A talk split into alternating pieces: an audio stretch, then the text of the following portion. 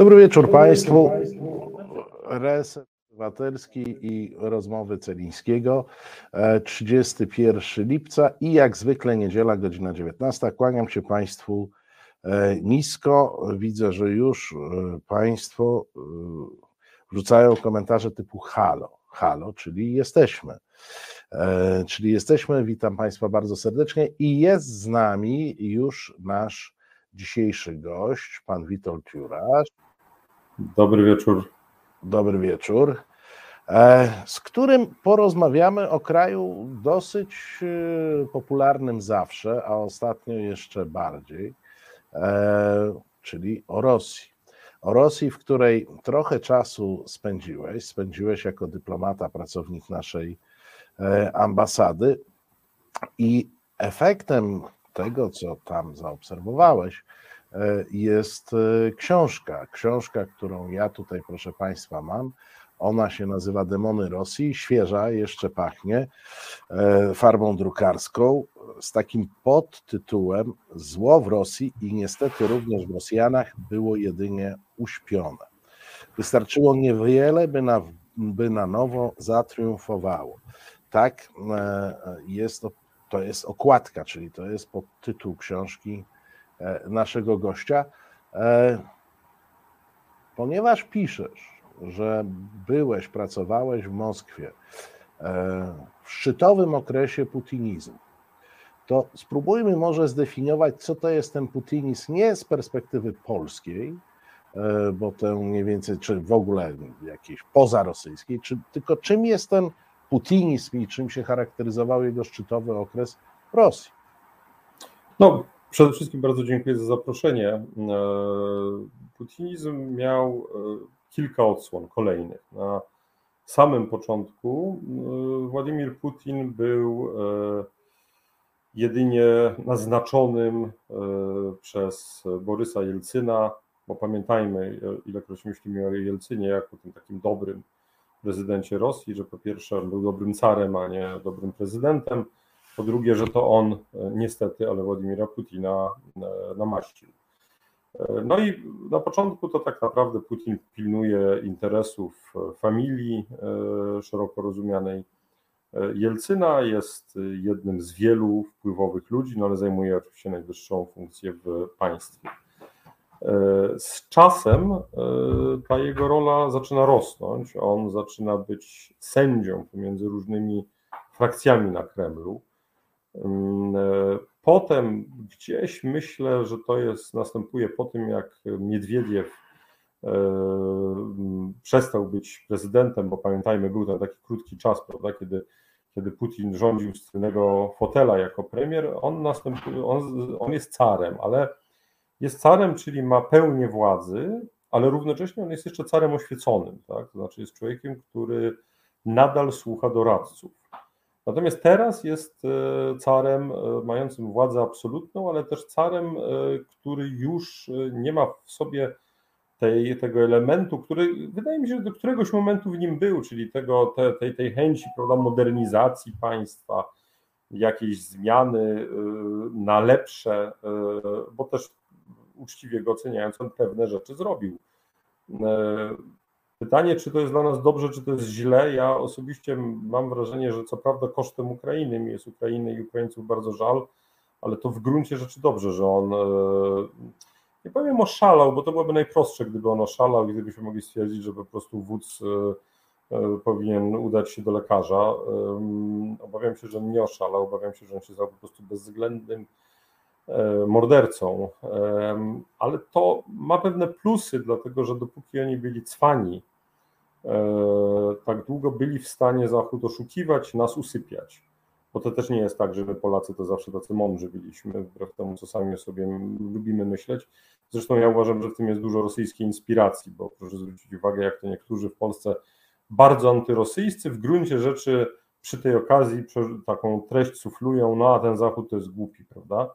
E, no więc e, może i nie jest zawsze mądry, my też nie jesteśmy zawsze mądrzy, ale jak ktoś w związku z tym, że jest antyrosyjski, chce się, mm, e, przepraszam za wrażenie, wypiąć na zachód, to jest średnio, że tak powiem, rozgarnięty. Natomiast jeżeli już kończąc, co, co to był ten szczyt putinizmu, bo takiego użyłeś wyrażenia, to szczyt putinizmu to był ten czas czegoś, co ja nazywam putinowskim nepem od nowej ekonomicznej polityki Lenina, czyli tego takiego naj, stosunkowo, bo to wszystko jakby jest takie względne i stosunkowe i, i słowa nie znaczą, yy, mają inne znaczenia tam niż, niż, niż prawda, mają u nas, no to był ten czas, kiedy Moskwa się bawi, kiedy jest wesoło. Co prawda w Czeczeniu mordują ludzi, ale to generalnie nikogo szczególnie, również na Zachodzie, nie obchodziło, mówiąc brutalnie. Tak? Dopiero kiedy to mordowanie się do nas zbliżyło, nagle wszyscy się e, obudzili. No na szczęście, lepiej późno niż wcale. E, piszesz o samym e, Putinie, że jego droga do takiej carskiej władzy nie, nie była zbyt prosta, bo wprawdzie dla nas to kagiebista, ale w Moskwie to jest kagiebista pośredniej zupełnie marki. No, jak sam piszesz, pułkownika tam dostał trochę, e, trochę na wyrost i, i trochę e, w innych czasach. Natomiast elita służb rosyjskich nie traktowała go zbyt poważnie i jako partnera. Bo ja czytałem szczególnie w, na zachodzie autorów zachodnich, brytyjskich, E, takie mm, wynurzenia, takie analizy, z których wynikało, że to e, przejęcie władzy przez Putina było e, zbudowane przez służby, właśnie przez tych starych generałów, którzy sobie tak wymyślili, no i że on był jednym z takich liderów tego środowiska służb specjalnych. Z tego, co ty piszesz, to wcale nie. No nie, i to bardzo wyraźnie było widać, może nawet nie wtedy, a bardziej pod koniec życia Jewgenija Primakowa. Jewgenij Primakow był premier, e, równocześnie generał e, i członek takiego, ja bym to nazywał, aeropagu KGB.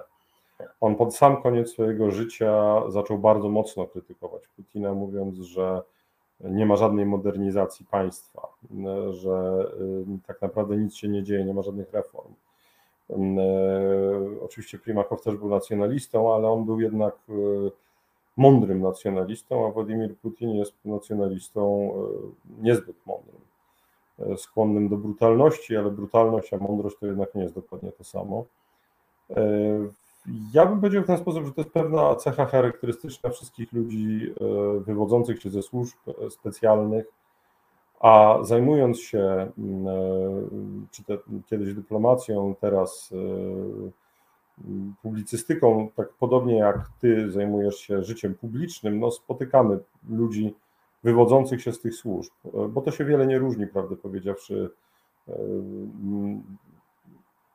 między Rosją a, a, a tym, co mamy u nas. To znaczy są ci generałowie, którzy są ludźmi bardzo mądrymi, są inteligentami, I są też wreszcie, przepraszam, stójkowi, którzy są w stanie zaszantażować, e, którzy są w stanie sprowokować, nagrać, e, no ale to mniej więcej na tym się kończy ich perspektywa. No i Władimir Putin, pamiętajmy, on tak naprawdę po pierwsze pracował w NRD, E, więc. Taka e, nie całkiem zagranica z tamtej perspektywy. E, no, przede wszystkim on się nie ukrywał, tak? On miał swoją wizytówkę, na której było napisane, kim jest, i występował jako oficer KGB w stosunku do swoich, jakby niemieckich partnerów. To jest jednak zupełnie inny rodzaj działalności niż gdyby był w RFN i musiałby udawać, tak? Zresztą jedna z polskich służb specjalnych jest obecnie kierowana przez ludzi z doświadczeniem w, działalności szpiegowskiej, ale ze stażem w Waszyngtonie i w Londynie, czyli w takich miejscach, gdzie oni dzwonili i powiedzieli: Cześć, ja jestem z agencji wywiadu, e, to może wpadłbym do Was do biura, bo mamy parę spraw do omówienia. To jednak jest troszeczkę inny rodzaj e, działalności szpiegowskiej niż kiedy się szpieguje. E, no i to, to jakby pierwsza uwaga. Druga uwaga, on doszedł do majora, przepraszam, do podpułkownika ale podpułkownika dostał y, za wysługę lat. Pułkownika dostał już jak był w Rosji. W związku z tym to nie jest wielki intelektualista. Jemu oczywiście nie można odmawiać talentów, bo zresztą 20 lat, ponad 20 lat rolowania na zachodu, no to jakiegoś talentu wymagało z całą pewnością. No ale okazało się, że na końcu, no bo w polityce, jak w każdej działalności, liczy się to, co jest na końcu, prawda, nie to, co jest po drodze. E, no i się okazuje, że mm, przelicytował i to bardzo grubo. On często był na granicy przelicytowania, tak? To znaczy bardzo zawsze grał wysoko, ale tym razem przelicytował na szczęście. W tej e, książce jeszcze raz pokażę Demony Rosji, którą, którą polecam, bo jak to u Witka Jurasza jest bardzo duża także warstwa anegdotyczna i takich, e, takich zdarzeń różnych. Poruszasz bardzo wiele wątków. Ja na potrzeby tej rozmowy oczywiście musiałem jakoś wyselekcjonować.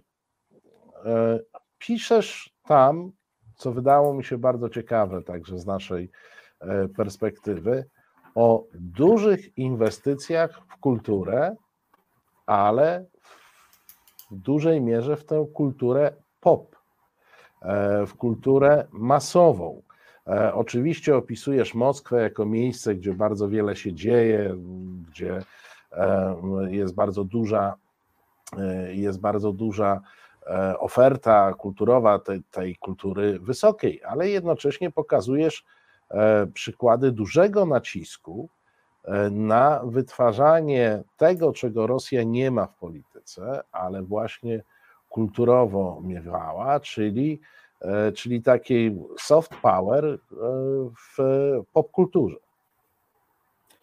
Tak, to znaczy ja może tylko zacznę od zupełnie innej rzeczy. Jesteś wydawcą. A właśnie byłeś y, tak miły zaprosić mnie do tego programu i jeszcze pokazujesz moją książkę, e, a nie wydałem jej u ciebie, więc e, bardzo dziękuję za. Ale to, za e, to. słuchaj, ja poza tym, że jestem wydawcą, to w tym programie jestem człowiekiem, który e, zajmuje się jakimiś ciekawymi rzeczami. Ja oczywiście to bardzo prawda. żałuję, że nie wszystkie dobre książki wychodzą w moim wydawnictwie, ale przyjąłem to do wiadomości i jakoś z tym żyję. To tym niemniej bardzo dziękuję. E, ja bym powiedział w ten sposób, że e, z tą rosyjską kulturą to jest, to, to jest, e, to jest tak, że jest ta kultura na eksport, jest kultura na wewnątrz. Kultura na eksport to jest to wywoływanie przeświadczenia w mocno czasami naiwnych społeczeństwach czy też elitach Zachodu, że w zasadzie Rosjanie to rano czytają prawda, Puszkina, E, po południu idą do Tryciakowki, a wieczorem do opery. To wbrew pozorom działa. E, to jest nieprawdopodobnie wprost e, naiwne i znaczy naiwne, to, jest, to świadczy o nieprawdopodobnej wprost naiwności wielu społeczeństw na Zachodzie i swoją drogą nie wiem skąd to się bierze. Ja mam czasami wrażenie, że ta fascynacja mm, Rosją, ona ma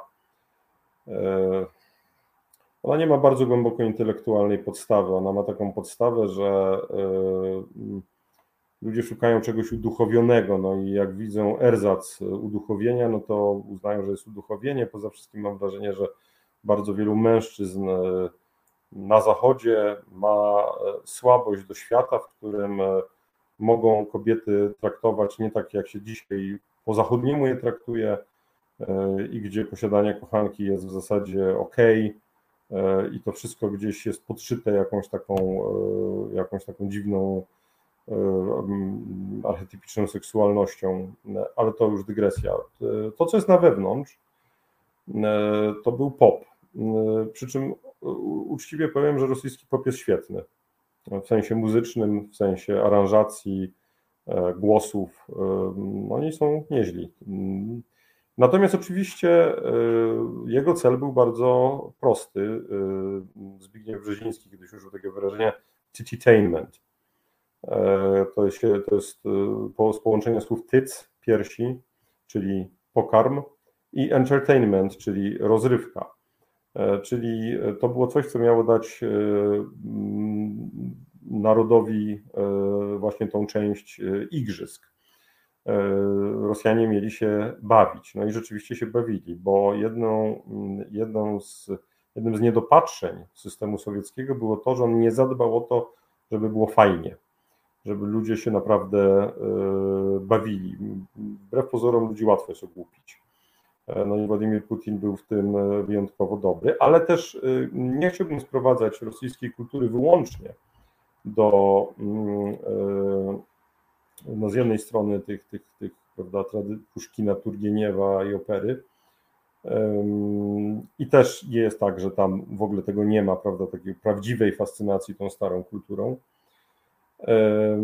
Ale e, i z drugiej popu, bo jest też na przykład rosyjska kultura alternatywna, jest rosyjski rock, e, jest Juri Szewczuk z DDT, który, zespołu DDT, który protestuje przeciwko wojnie. E, są rosyjscy rockmeni, jest Zemfira, moja ulubiona wykonawczyni mm, e, rockowa z Rosji. E, I to wszystko tam jest.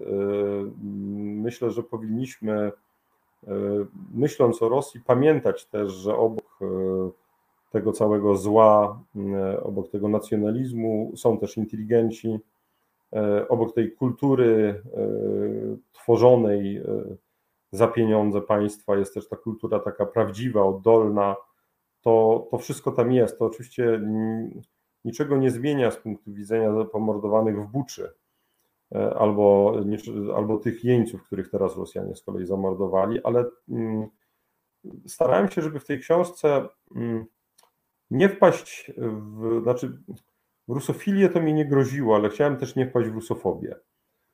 Bo mam wrażenie, że my w Polsce mamy kłopot. To znaczy, że my, jest, my, my albo doszukujemy się rosyjskiej duszy, której w mojej opinii tam nie ma, e, tak samo jak nie ma duszy nowozelandzkiej, kanadyjskiej. Są po prostu ludzie i są politycy i trzeba patrzeć na to, co są. E, ale z drugiej strony często mamy taki zwyczaj takiego trochę pogardzania nimi, prawda, że są Ruscy, że to jest hołota, no nie, no jednak niestety mają te uniwersytety, które są notowane w rankingach światowych wyżej niż nasze. I o tym też nie powinniśmy zapominać. Wiesz, ja zapytałem Cię o ten POP, bo to z kolei zdarzyło się jakoś, połączyło się z moimi doświadczeniami, z moimi rozmowami z, sprzed lat e, z przyjaciółmi z Ukrainy, którzy zresztą podawali dosyć twarde dane E, dotyczące tego, jak mają właśnie w sferze popkultury, muzyki, ale także e, czytelnictwa. Czytelnictwo w Ukrainie jest dużo lepsze jak, jak w Polsce, wszystkie odsetki mają dużo lepsze, ale raptem się okazało, że duża część tego czytelnictwa to jest taka różna tania literatura e, rosyjska bądź rosyjskojęzyczna. I oni byli tym szczerze zaniepokojeni, mówiąc o tym, że jakby proces utrwalania się języka e, ukraińskiego jest e, z jednej strony, e, no to były ich obawy, zagrożone tym wpływem kultury rosyjskiej, właśnie tej popularnej. Ja się na tym skupiam, bo powiedzmy, mm-hmm. jednak opera jest dla dosyć wąskiego kręgu i to nie ma, możemy żałować bądź nie żałować, ale to nie ma wpływu społecznego a z drugiej strony martwili się tym, że e, to także kształtuje postawy i poglądy. Ludzie, którzy e, są zanurzeni tylko i wyłącznie właśnie w tej kulturze e, rosyjskiej, odpływają Ukrainie. No, z dzisiejszej perspektywy nie wygląda to tak źle, no ale to jest perspektywa szczególna, perspektywa wojny. Wtedy poważni ludzie w Ukrainie byli tym poważnie przestraszeni. I bardzo słusznie byli tym poważnie przestraszeni. Zresztą no, to jest e, wątek, który moglibyśmy w ogóle pociągnąć i zastanowić się, jak my walczymy z rosyjskim kulturkampfem. E, celowo używam tego wyrażenia kulturkampf. Może nie w wypadku Ukrainy, bo tam to już Rosjanie tak sobie nagrabili, że E, że chyba już e, czegokolwiek oni w kulturze. Oni sami ze sobą wygrali ten kultur. Tak, oni wygrali sami ze sobą. Natomiast e, no, jest kwestia Białorusi. Ja się zawsze o Białoruś bardziej bałem niż o, niż o Ukrainę, bo miałem takie przeświadczenie, że Ukraińcy mają tak silne to poczucie tej swojej odrębności, że oni, oni się obronią. A z, Ukra- a z Białorusią to nie było dla mnie oczywiste, a co więcej, wydawało mi się, że ze stricte militarnego punktu widzenia, dla nas tak naprawdę Białoruś jest ważniejsza i zresztą uważam, że ona jest też ważna z ukraińskiego punktu widzenia, co sprawdziło się, bo przecież to z Białorusi wyszedł atak na Kijów. To, że się Ukraińcy zdołali obronić, to już jest zupełnie inna sprawa, ale atak wyszedł. E, no, wracając jednak do, do, jakby wracając do kultury, to mm, w wypadku Białorusi to byłoby trochę inaczej, bo pytanie jest, czy należy mówić do ludzi mówiących w języku rosyjskim, e, w języku innym niż ten, który, którego używają w domu rodzinnym. Ja zawsze uważałem, że nie. To znaczy uważam, że przy pomocy języka rosyjskiego można przenosić prozachodnie treści, a nawet więcej, antyrosyjskie treści. E, jeżeli je kierować w odpowiedni sposób właśnie do Białorusinów. E, myśmy mieli zawsze takie bardzo doktrynalne podejście, że nie, będziemy mówić wyłącznie w języku białoruskim, no ale to był język stosowany e, no niestety przez mniejszość Białorusinów, więc tutaj jakby tu jest bardzo duża różnica między Ukrainą a Białorusią. No, na szczęście Rosjanie to, to, to, to narzędzie, które mieli E, czy też te narzędzia, bo w gruncie rzeczy można by też powiedzieć, jakie oni popełnili harakiri w sensie dyplomatycznym, prawda? Przecież mieli naprawdę bardzo dobrą dyplomację, która osiągała dużo więcej niż oni powinni byli osiągać i to też pogrzebali. E, więc wniosek z tego taki, że są politycy na świecie, którzy w wieku lat 70 zachowują, że tak powiem, pełną świeżość umysłu, a są tacy, którzy w tym wieku już zaczynają E, być trochę mniej e, mądrzy i nie porównując nikogo z Władimirem Putinem, bo to byłoby niestosowne, e, no tym powiedziałbym, że nie tylko w Rosji. Twoja charakterystyka Rosji. Ja oczywiście będę musiał upraszczać, no bo to napisałeś na ten temat wiele stron, a ja spróbuję powiedzieć to w zdaniu czy, czy w dwóch. To jest z jednej strony nacjonalizm, który nazywasz państwowym nacjonalizmem, czyli takim nie bardzo porównywalnym z tym klasycznym europejskim nacjonalizmem opartym na, e, na jakiejś grupie etnicznej e, narodowości, a z drugiej strony szalone podziały wręcz na poziomie kastowym, oparte na, no trzeba to nazwać po imieniu, rasizmie. E, bo piszesz tam o tej kompletnej pogardzie dla tak zwanych czarnych, czyli, czyli mieszkańców e, Kaukazu, którzy tam są. Mówisz o wyraźnych e, różnicach.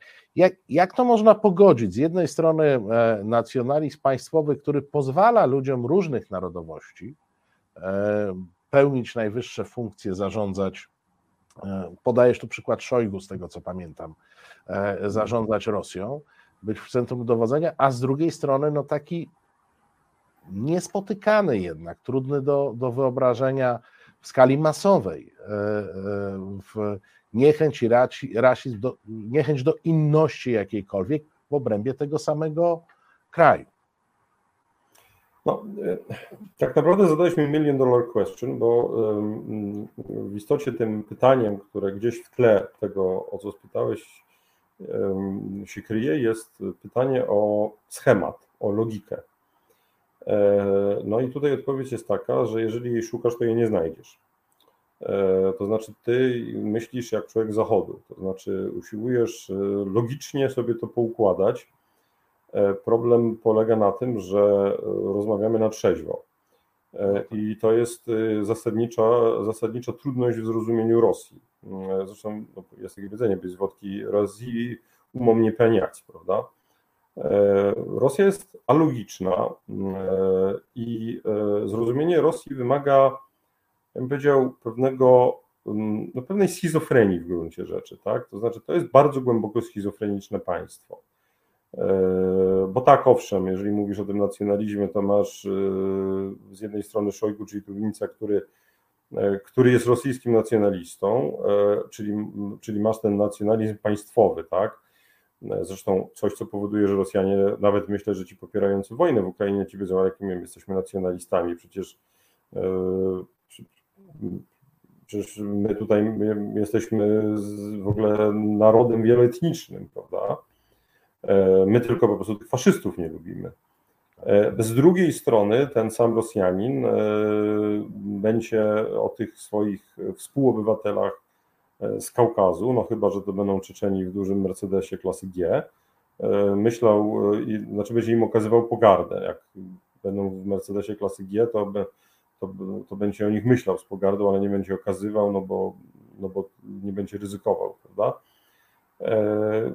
No, problem z rosyjskim nacjonalizmem jest w ogóle to, że on jest nieuświadomiony. To jest troszkę chyba jak z alkoholizmem. To znaczy, podobno jest tak, że jak alkoholik wie, że jest alkoholikiem, to już znaczy, że jest pół biedy. E, to znaczy, że już jest szansa, że zacznie chodzić na spotkania AA. E, czy z tego alkoholizmu wyjdzie, czy nie, to tego nie wiemy. Natomiast Rosjanin nie wie, że jest nacjonalistą.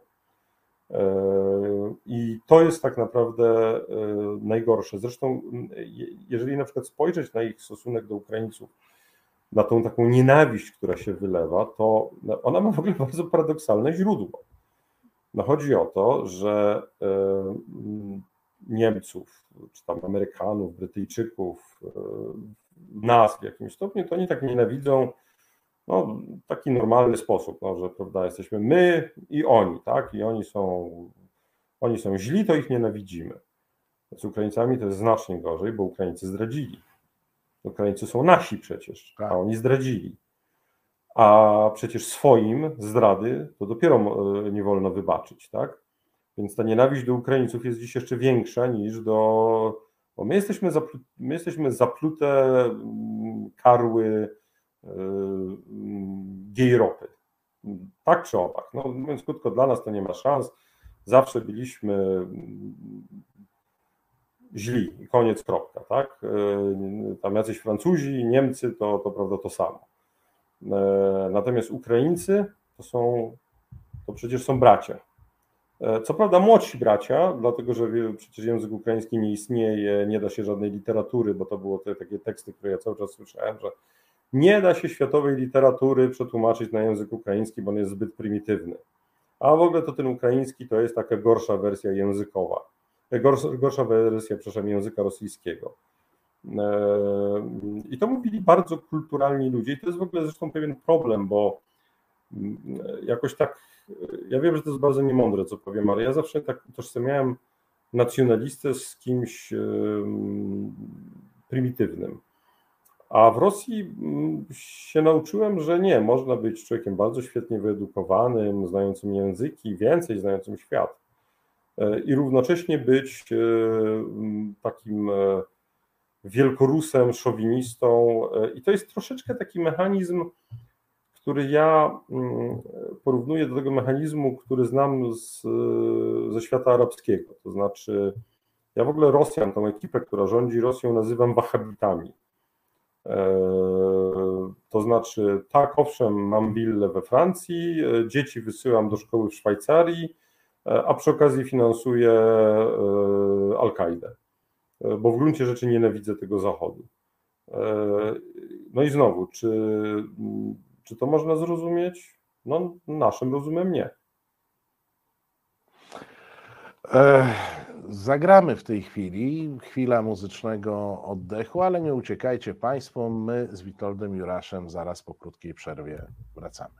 Kawa w kawiarni kosztuje Cię więcej niż miesięczne wsparcie resetu. Prosty wybór, prawda? Wejdź na resetobywatelski.pl i kliknij w Obywateluj z nami. No i pojawiliśmy się znowu po y, chwili grania. E, Marcin Celiński, rozmowy Celińskiego. Naszym gościem jest e, Witold Jurasz, autor tej książki. To już powiem, żeby Witek nie mówił, nie ja ją wydałem, trudno. E, ale o dobrych książkach tutaj rozmawiamy bez względu na to, e, jakie wydawnictwo, a powiem, kto wydał zaraz, bo żeby nie było, że... Wydawnictwo ja, czerwone i czarne. Wydawnictwo czerwone i czarne, właśnie. Żeby nie było, że ja tu jeszcze wydawnictwo w jakiś sposób cenzuruję. Nie. Byłeś w Moskwie, byłeś polskim e, dyplomatą. Wedle mm, takiej obiegowej opinii. Rosjanie nie widzą, nienawidzą nas pasjami, uważają nas za e, najgorszych, jakich można mieć e, na świecie. E, chyba nie do końca prawda. Nie, nie do końca prawda. Po pierwsze są rosyjscy inteligenci, my powinniśmy o nich pamiętać. Ci, ci, zresztą nie tylko inteligenci, po prostu normalni ludzie, którzy którzy są przeciwko wojnie. Ale myślę, że mm, tak naprawdę to, co jest najistotniejsze, to jest to, że powstała też cała grupa ludzi, którzy, nie angażując się w życie publiczne, no równocześnie wcale nie byli wielkimi fanami tego, tego projektu putinowskiego. Takich, prawda, młodych ludzi, którzy, których istotne było nie to, co w nich było i jakie poglądy głosili, ale coś zupełnie innego, czego w nich nie było, czyli, e, czyli e, to, że nie było w nich strachu. Bo e, czymś, co mnie najbardziej uderzało w Rosji, było to, do jakiego poziomu to jest straumatyzowany naród. Znaczy, jego trauma oczywiście nie usprawiedliwia poparcia dla tego, co dzisiaj Rosja robi w Ukrainie, ale mm, pozwala zrozumieć pewne mechanizmy. Znaczy pozwala zrozumieć, dlaczego na przykład tak w gruncie rzeczy niewielu ludzi wychodzi protestować przeciwko tej wojnie. E, mi to kiedyś tłumaczył e, Siergiej Kowaliow, rzecznik e, praw obywatelskich, dysydent, który mówił mi, że po prostu mm, my musimy zrozumieć, że stalinizm w Polsce mm, dotknął, jeżeli patrzeć na ludzi, którzy, mają w rodzinie kogoś, kto czy to został zamordowany, czy też siedział w więzieniu, ułamka tych e, rodzin, których dotknął w Rosji. Akurat mój dziadek siedział od 48 do 56 jako polityczny, tak? W związku z tym jakby ja, ja to znam. Ja, ja, ale nie chcę wchodzić w jakieś osobiste rozważania, jak to się przenosi. Problem polega na tym, że ta trauma ona się nie kończy y, wraz z wyjściem z więzienia i ona się nie kończy na tym człowieku, który wyszedł z więzienia. E, no, mówię, to jest optymistyczne, jak wyszedł, prawda?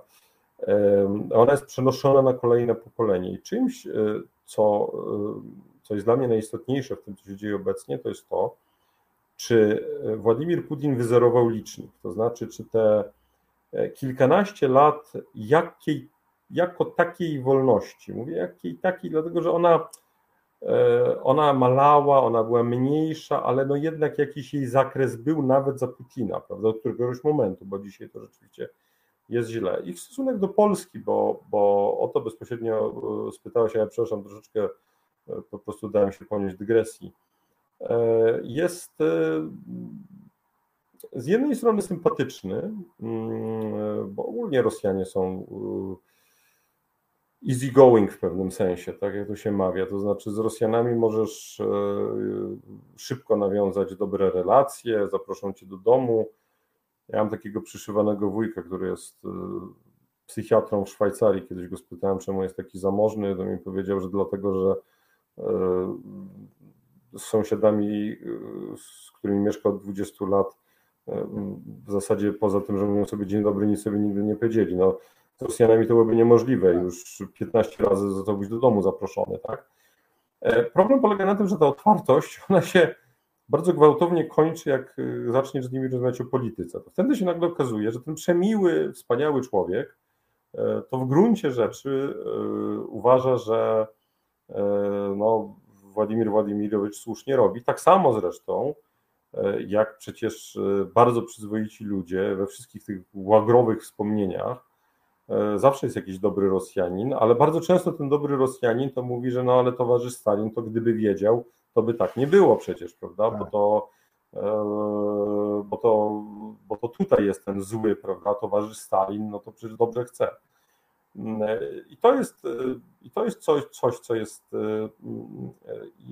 co jest dla mnie tak naprawdę największym odkryciem i tak naprawdę ta książka, tylko ja nie napisałem tego, bo nie napisałem posłowie, no nie napisałem absolutnie świadomie, bo bo nie chciałem narzucać y, wniosków z tego, co napisałem. Po prostu każdy niech przeczyta sam, wyciągnie wniosek, ale mój wniosek, gdybym takie posłowie miał napisać, byłby następujący, że jest taka wielka debata na świecie, czy y, tak jak chcą liberałowie, y, demokracja tworzy kulturę, czy też jak chcą konserwatyści, to jednak kultura tworzy warunki, w których powstaje demokracja. Ja konserwatystą nie jestem przez moment mi się wydawało, że jestem, a potem zobaczyłem polski konserwatyzm i mi przeszło już na dobre. Ale w tym aspekcie jestem konserwatystą. Znaczy, ja twierdzę, że e, Rosja jest państwem, które jest u swojego, u swojej jakby podstawy no nie pasuje do demokracji, tak? To znaczy to jest, to, to jest państwo, w którym jakby autorytaryzm e, znajduje wyraz w takich najdrobniejszych e, sprawach, w relacjach międzyludzkich. E, I dlatego ta, ta, książka w ogóle miała pierwotnie mieć tytuł Nie tylko Putin. Bo to często jest takie, że a, to zły Putin, a gdyby Putina nie było, no to byłby Srutin i byłoby podobnie, może nie tak samo, ale podobnie. Znowu, to nie znaczy, bo, bo to też jest bardzo ważne. Ten rosyjski nacjonalista może być równocześnie człowiekiem bardzo kulturalnym. Ten rosyjski nacjonalista może być wspaniałym naukowcem. Musimy się nauczyć z nimi żyć, ale musimy też myśleć o pytaniu, które jest dla mnie kluczowe. To znaczy, co się stanie, albo inaczej, co my mamy zrobić, gdyby któregoś pięknego dnia za lat 10, 15, 20 w Rosji się coś zmieniło i nagle Rosja stała się prozachodnia, ale byłaby dalej autorytarna. To znaczy, czy to wtedy jest fajnie i mamy już z nimi budować przyjazne relacje, no bo są prozachodni, e, czy też jednak, e, skoro nadal są autorytarni, a zapewne będą, e, to czy wówczas powinniśmy się tego bać na zasadzie, że no dobrze, dzisiaj są prozachodni, ale jutro im się znowu, przepraszam za potoczność, odwyrtnie, E, a w związku z tym, że są autorytarni, to nie ma tych mechanizmów, które ich powstrzymają przed czynieniem zła. E, wiesz, e, zastanawiam się nad jeszcze jednym, bo piszesz tam o tej masie ludzi, Ciekawy byłby temat klasy średniej, ale pewnie z, z, nim nie zdążymy e, go omówić. Ale mówię o tych ludziach, którzy tak naprawdę nie korzystają z tego państwa, nie korzystają z, z e, tego dobrobytu, którzy jednak są e, zapatrzeni w Putina, super lojalni wobec władzy. Ja się tak zastanawiam, no bo można by było sobie pójść na pewne skróty, powiedzieć, mają naturę niewolników, ale z drugiej strony, no, historia XX wieku pokazuje, że przecież w tym państwie oni potrafili się buntować, potrafili się e, buntować spektakularnie. Mówię tu 905 rok, no później już rewolucje e, czasu I wojny światowej i, i lutowa i październikowa czy listopadowa, w zależności od tego, którą tam przyjmiemy e, nomenklaturę to były powstania zbrojne. Wcześniej mieli tradycję e, dosyć podobną no, do tradycji polskiej czy tradycji zachodniej, powstań chłopskich, przeróżnych ruchów socjalnych. Wydaje się, że to dopiero e, komunizm e, spowodował, że Rosjanie poszli w jakąś. To jest mój domysł, to od razu mówię, tutaj nie ma takiej tezy w książce. To jest jakaś moja refleksja, że, że te lata komunizmu spowodowały, że tam przecież, bo oczywiście obaj nie wierzymy w bunty inteligenckie, więc bunty inteligenckie nigdzie na świecie tak naprawdę e, nie są e, skuteczne, chyba że jest to uniwersytet na który, i seminarium. E, natomiast ja jestem zaskoczony, że zupełnie zniknęła instytucja gniewu. O, chyba nam gość na chwilę uciekł. E, to będę, będę kontynuował pytanie. Mam nadzieję, że, e, że Witold Jurasz zaraz, zaraz wróci. Uciekłeś nam gdzieś na chwilę, ale już jesteś, tak? Już jestem, Chodzi tak. mi, nie wiem na ile, kiedy nam przerwało łączność, chodzi mi o to, że przecież w Rosji były, tak jak w innych krajach, bunty socjalne, e, rewolucje, powstania zbrojne z tym związane a po erze komunizmu no możemy liczyć co najwyżej na e, demonstrację, przepraszam za wyrażenie, pewnym skrótem pójdę, piękno duchów. Tam nie ma oporu tych ludzi, którzy przecież widzą bogactwo oligarchii, widzą w sumie względne bogactwo tego państwa i jednocześnie sami w tym bogactwie w żaden sposób nie partycypują, w żaden sposób nie korzystają. No i tutaj się kłania to, co mówiłem o wahabitach. E, zwykli Saudyjczycy też w znikomym stopniu uczestniczą, chociaż oczywiście znacznie większym niż Rosjanie. No, jest taki wybitny w mojej opinii mm, myśliciel, a zarazem komentator e, Władimir Pastuchow. Który występuje w, co tydzień w programie mm, na YouTubie, mm, na kanale Żywo i Gwoźdź, czyli na Echo Moskwy, które się przeniosło do netu. I on twierdzi, że tak naprawdę w Rosji od ponad 100 lat jest, ma miejsce walka żywiołu czarnosecinnego z bolszewickim. 100 lat temu zwyciężył żywioł bolszewicki, a teraz zwyciężył żywioł czarnosecinny z bardzo banalnego powodu, bo złodzieje nie mogą być bolszewikami. Bo musieliby sami sobie majątki odebrać. I że tak naprawdę to, z czym mamy dzisiaj do czynienia w Rosji, to jest z pierwszym przypadkiem, w którym duże państwo jest rządzone przez kryminalitet, czyli przez struktury kryminalne. Zresztą ja pamiętam taką rozmowę z moją mamą, która kiedyś zadała mi pytanie, czy w Rosji jest mafia. Ja powiedziałem, że to jest bardzo trudne pytanie, bo no, mafia to jest coś przeciwko państwu, w związku z tym musi istnieć antymafia, czyli państwo. W przypadku Rosji jest pewien problem z rozróżnieniem jednego od drugiego. Natomiast ja bym, jeśli, jeśli pozwolisz, ja przytoczę jedną opowieść, która w mojej opinii tłumaczy dość dobrze to, czym, to o, o co pytasz. Otóż mój ojciec, to trochę zabrzmi dziwnie, ale mój tata urodził się w 1931 roku spotkał w roku 60 albo 61 Aleksandra Kiereńskiego, opisuję to w książce dokładnie. w książce. Tak. Aleksander Kiereński e, to ostatni premier e, Rosji po rewolucji lutowej, a przed przewrotem październikowym, e, czy też jak to woli rewolucją październikową. No i mm, spotykają się. Mm, mój ojciec się wywodzi z polskiego października, tak? I rozmawiają prawda, o Leninie, o Trockim. Kiereński mówi same złe rzeczy. Po czym dochodzą do Stalina i mój ojciec mówi o Stalinie źle, a jest PRL-owskim dyplomatą, ale tak jak podkreślałem, on był z tego pokolenia października, nazywa go mordercą, a Kiereński mówi nie, to są detale, to w ogóle nieistotne. To jest człowiek, który stworzył potęgę i w ogóle nikt nie będzie pamiętał, a w ogóle te zbrodnie są wyolbrzymione. I wydaje mi się, że to jest, to jest tak naprawdę podstawowy problem i on się wiąże jeszcze z drugim. Mianowicie Rosja nie miała tej szansy, żeby się zmienić na lepsze, jaką miały, nie wiem, Niemcy czy Japonia E, bo e, ona nie przegrała wojny, ona się po prostu zwinęła któregoś pięknego dnia z części imperium. E, I ona nie będzie miała tej okazji również i tym razem, bo to w Polsce wiesz, to są tacy entuzjaści, którzy mówią, że no to prawda, Ukraina wygra wojnę i, i jak powiesz, że może proces pokojowy, jakieś rozmowy, no to prawie, że cię od putinista będą, od putinisty będą wyzywać, co jest o tyle problematyczne, że Joe Biden w takim razie też jest putinistą, bo otwarcie mówi, że celem e, dostaw broni jest doprowadzenie do rozmów, prawda? E, no ale to oznacza, że e, ta wojna też się nie zakończy tak jak II wojna światowa, żadnym trybunałem norymberskim, ani, ani bezwarunkową kapitulacją. A to oznacza, że Rosja nigdy nie sięgnie dna, to znaczy ona może sięgnąć dna w tym znaczeniu, że e,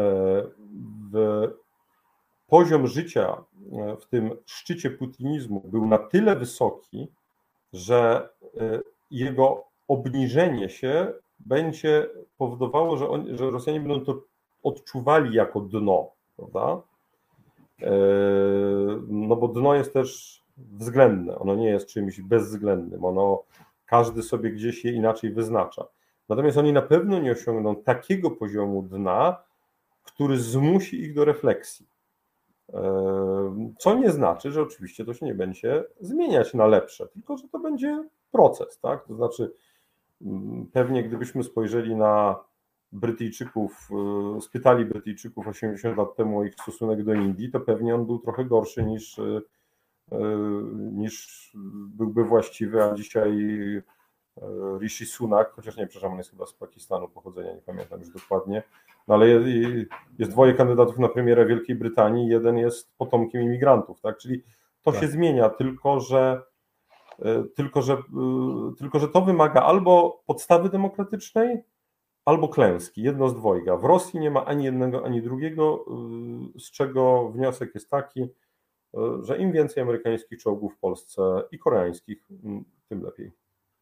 No, choć tutaj akurat z różnych przyczyn dobrze by było, żeby to było, żeby to była jedna logistyka, jedno zaopatrzenie, bo zdaje się, że nam się szykują to, cztery w tej chwili. To jest, to jest, wiesz, to to, że my to zrobimy po swojemu, po polsku i to będzie deczko nielogiczne, to jest, że tak powiem, insza inszość, ale tym niemniej ogólnie fajnie, żeby cię więcej nowoczesnych nie, czołgów. Czołgi mają być, tu nie ma, tu nie ma sporu. Dokładnie. Słuchaj, trochę zacząłeś na to pytanie odpowiadać pesymistycznie, bo ja szukałem też w tej książce jakiejś takiej optymistycznej nuty, to znaczy szukałem w tej książce e, takiej Rosji, z którą można by było współżyć, e, z którą, e, no oczywiście być może ta poprzeczka, którą Giedroyć z Mieroszewskim swego czasu postawili, że Rosja demokratyczna i wtedy będziemy się z nią przyjaźnić, jest poprzeczką zbyt wysoko E, powieszoną, ale czy widzisz taką Rosję, z którą po prostu można by nie wojować, z którą można by było jakkolwiek e, współpracować, spełnić takie niemieckie e, marzenie o tym, że poprzez współpracę na różnych polach neutralizuje się to główne pole konfliktu. Bo powiem Ci, ja po lekturze tej książki nie widzę takiej Rosji. Mm, to znaczy inaczej. E, jak się ta wojna któregoś dnia skończy, to w pewnym momencie dojdziemy do tego, że gdzieś tam będziemy, bo to też musimy się z tym liczyć. Tak? To nie jest tak, że Rosja jest mocarstwem nuklearnym, chcemy tego czy nie. E, Rosja jest graczem e, i na Bliskim Wschodzie, i na Dalekim Wschodzie, i mm, dzisiaj mocarstwa zachodnie traktują Rosję jak trendowatego, ale to nie będzie wieczne i z całą pewnością wdającej się przewidzieć w przyszłości e, jakiś, jakaś forma relacji będzie. Myślę, że naiwność na Zachodzie się skończyła. E, natomiast dla mnie kluczowe jest jedno, mianowicie, żebyśmy przestali poszukiwać klucza do Rosji. E, to znaczy, żebyśmy przestali filozofować. Jak zauważyłeś na pewno czytając tę książkę, ja tam unikam naukowości, mędrkowania, tylko staram się opisywać e, po prostu to, co widziałem, bo mam wrażenie, że ilość e, bardzo mądrych, w cudzysłowie, książek e, na temat Rosji jest tak duża, że postanowiłem napisać kolejnej. Postanowiłem napisać książkę o Rosji, a nie, a nie pomasować swoje ego przy okazji pisania książki o Rosji. Bo to jakby są dwa różne, dwa różne zadania. I z korzyścią dla tej, dla tej książki, czekaj, to tak jak, jak, jak to, e, kruta jak kniga, e, bo tłumaczysz w książce słowo kruta. Nie będziemy e, zdradzać, sięgnijcie Państwo po tę książkę, dowiecie się o czym mowa. Ja Państwu ją gorąco polecam. A Państwa i moim gościem był dzisiaj Witold Jurasz, autor Demonów Rosji, a jednocześnie człowiek, który opisuje pewną praktykę kontaktów. E, jeszcze raz powiem, no dzisiaj w rozmowie było bardzo mało anegdot, a ta książka e, jest e, przepełniona przeróżnymi opisem przeróżnych zdarzeń. Więc jeśli chcielibyście się dowiedzieć, jak się paktuje z drogówką rosyjską, to też się dowiecie z tej książki. Bardzo Ci dziękuję, że znalazłeś czas. Bardzo dziękuję za tę wizytę u nas. Bardzo dziękuję. No i jeszcze powiem, można się dowiedzieć, jak w bardzo młodym wieku można zostać szefem placówki w Rosji. E, tak Równocześnie jest. nim nie będąc, e, ale wymaga to udziału noża. Tak jest, tak jest. Udziału noża i. A przyzna, że to jest dramatyczna opowieść, ale to jest dramatyczna opowieść, prawda? Po upadku tak, instytucji, tak. niestety naszych. Tak, to, to jest, to z kolei jest opowieść o naszym państwie bardziej niż o no, w ostatnim rozdziale tylko, ale nie mogłem sobie darować. O innym państwie. Bardzo Ci dziękuję. Dziękuję. Do następnego spotkania. Szanowni Państwo, a my już zmierzamy do e, końca rozmów Celińskiego, bo czas nas e, goni. Oczywiście ja Państwa zapraszam e, już za kilka minut Kraków, Warszawa, wspólna sprawa i nasz program z Witoldem Beresiem, a tymczasem przez chwilę posłuchamy czegoś bardziej bądź mniej skocznego. Jaś, mam nadzieję, z Państwem w komplecie widzę się za 4,5 minuty w programie dalej na antenie na kanale Resetu.